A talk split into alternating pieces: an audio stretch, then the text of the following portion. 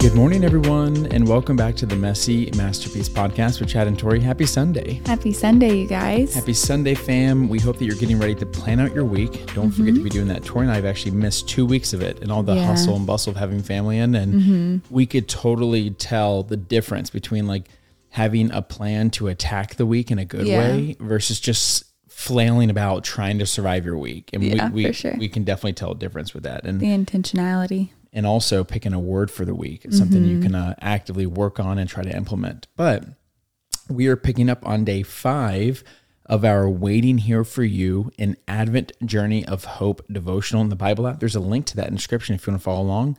I'm going to read the scripture and then Tori's going to read the Devo. The verse is Psalms 46, verses 10 and 11. And it says this, "Be still and know that I am God.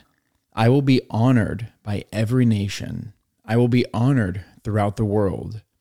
The Lord of heaven's armies is here among us. The God of Israel is our fortress."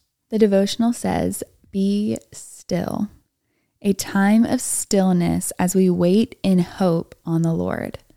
The reflection, quiet moments are rare and it can be difficult to find stillness, but take a few minutes today to quietly and deeply consider the Lord.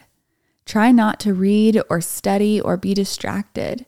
Just be still and meditate on the person of Jesus and all he has done for you. Think about his birth, his infancy, and the dawn of light rising over a dark and weary world. Think about his death and sacrifice and the gift of life he extends to you. Meditate on his resurrection, his power over the darkness and the grave.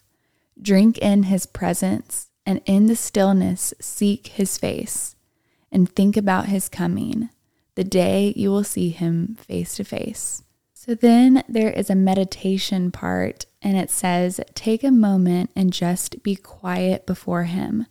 Think about Jesus and take confidence in him. We're going to give you guys some time.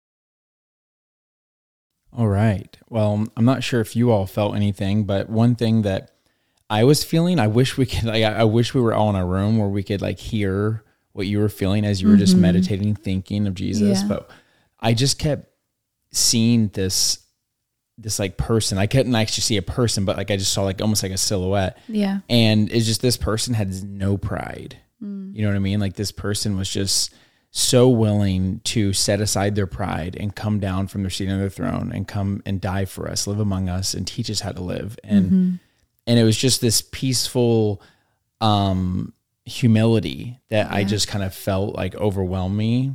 That was kind of deep because I was just like, wow, like I'm so prideful in so many things. Like I feel like a lot of us in the West, it's like, let me accumulate these things, or let me achieve this status, or let me date this type of person, or let me take this type of trip because it says stuff about us. And this meditation, I just basically, it was like, you know, like all that stuff just pales into comparison because you don't need it. Yeah. You don't need it to feel loved. Right.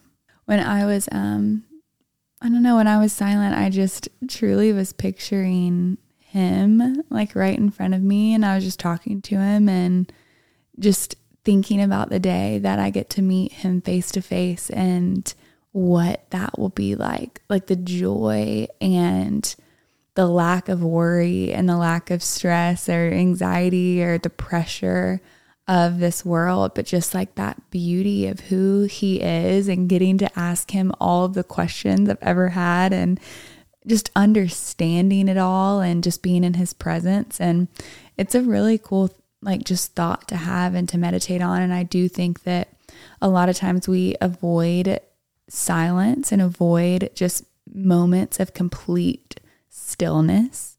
Like, like the devotional said, no music, no like reading or studying, but just silence to picture yourself face to face with Jesus. And what would you say, you know? Yeah. Yeah. I feel like you can even relate it a bit to like Sabbath or taking a day off or just taking moments off, like just pausing, because I feel like it's telling your heart something. It's like telling your heart, it's telling your subconscious that I could be doing other things right now to distract myself or to work harder to further my own agenda. However, I trust in the Lord so much right now in this moment that I'm willing to be still and know that He is Lord of my life. I am not the Lord of my life. That it's better. I remember this is something that Hudson said whenever he was just in town, that sometimes being still is the most productive thing you can do. I know. I was literally about to say that too. I was like, man, that reminds me of, I think he said his mom would always tell him that sometimes rest is the most productive thing you can do. And to be honest, yesterday, I put that into practice because Chad and I have been so crazy busy lately, and we just needed to take some time to rest. And sometimes when you get a little taste of it, I'm like, oh man, I feel like I need a whole week of this. Yeah. It's really nice. Yeah. You ready to pray sign out? I am. Dear Heavenly Father, Lord, we come to you today in just complete humility, Lord, with no pride, with no ego, Lord, but just thinking of how incredible you are, Lord. We're in awe of who you are, Lord. The fact that you would send your Son to die for us so that we could have this relationship with you, so we could have this open dialogue with you, Lord. Would you remind us today to take those moments of stillness, to take those moments of silence, to truly meditate on who you are and just praise you. Just praise you for it. Praise you for our salvation. Praise you for all you've done and all you're doing, Lord. Lord, we thank you. We thank you for who you are. Lord, you're an amazing, amazing God.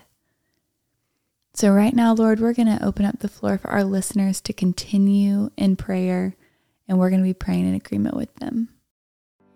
Death could not hold you. The veil tore before. You silence the boast of sin and grave. The heavens are roaring the praise of your glory, for you are raised to life again. God, you have no rival, you have no equal. Now and forever, God, you reign. Yours is the kingdom, yours is the glory, yours is the name above all names. What a powerful name it is, what a powerful name it is. The name of Jesus Christ, my King. Amen, God. Amen, God. Amen, y'all. We appreciate you tuning in. And don't forget, you are God's masterpiece. And don't forget that we love you. We love y'all, and we'll be talking to you tomorrow. Au revoir.